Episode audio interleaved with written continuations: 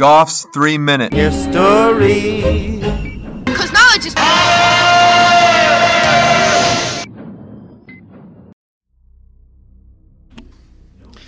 Fire. Fire has been used throughout the ages not only as a way to cook and keep warm, but also as a military tool.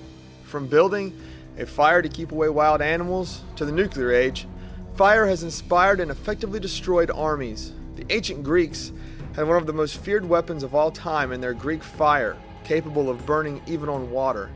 Scipio defeated Hannibal in the Punic Wars by lighting pigs on fire to scare his elephants. Mowgli used the red flower to tame the fierce Shere Khan in the Jungle Book. And the Finns? The Finns used the Molotov cocktail to devastating effect on the Soviets during the Winter War of 1939. Now, my personal experience with Molotov cocktails is limited. Limited to one night when a group of childhood friends got together and my buddy Tommy chucked an empty beer bottle full of gasoline at a cinder block on a brush pile, and we all watched in awe as it skipped so perfectly off that block and nearly burned my house down the night before my wedding.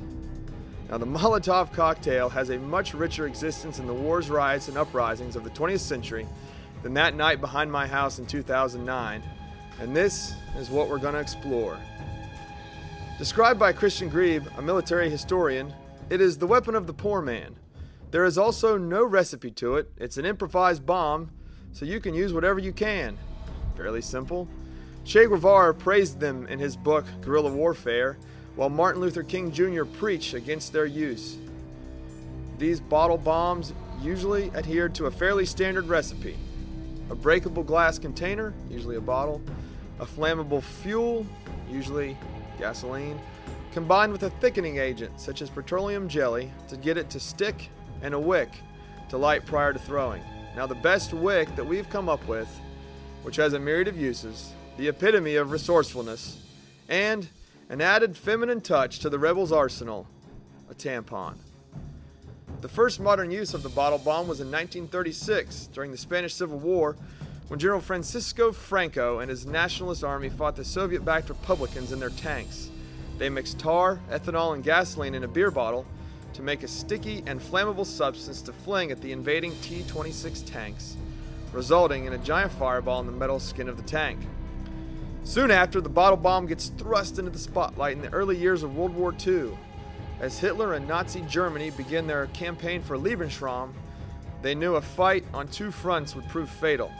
German Foreign Minister Joachim von Ribbentrop and Soviet Foreign Minister Vyacheslav Molotov meet in Moscow in August of 1939 to sign what will become the secret Molotov Ribbentrop Pact, effectively dividing up parts of Poland and surrounding areas for the countries to quote unquote share.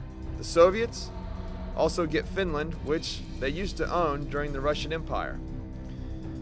Known as the Winter War, the Soviet invasion of Finland begins in the winter of 1939. The Soviets begin by dropping cluster bombs on the Finnish troops. Over Soviet radio, Foreign Minister Molotov broadcasts to the world that the Russians are airdropping humanitarian aid, like food and some medicine, to the Finns. In response, the Finns begin calling the bombs Molotov bread baskets, and in response to the propaganda broadcasts, they prepare their own, a quote, drink to go with the food, and dub them Molotov cocktails, bottle bombs to be utilized and thrown at the invaded Soviet tanks. The Finnish liquor company gets into the action. Alko produces over 450,000 Molotov cocktails for the troops. These incendiaries are a huge part of repelling the Soviet advance towards the Finnish capital of Helsinki. The Soviets eventually retreat only to regroup and take Finland and the deadly winter war lasts only three and a half months. But during that time, the Finns make the Soviet Union pay dearly by killing five Russian troops for every one Finnish soldier killed. After this, the idea spreads across lines to both the Axis and Allies, both using Molotov cocktails before war's end. The British Home Guard were even outfitted with them. Since their introduction in World War II, they've been used in many conflicts throughout the 20th century and into this one.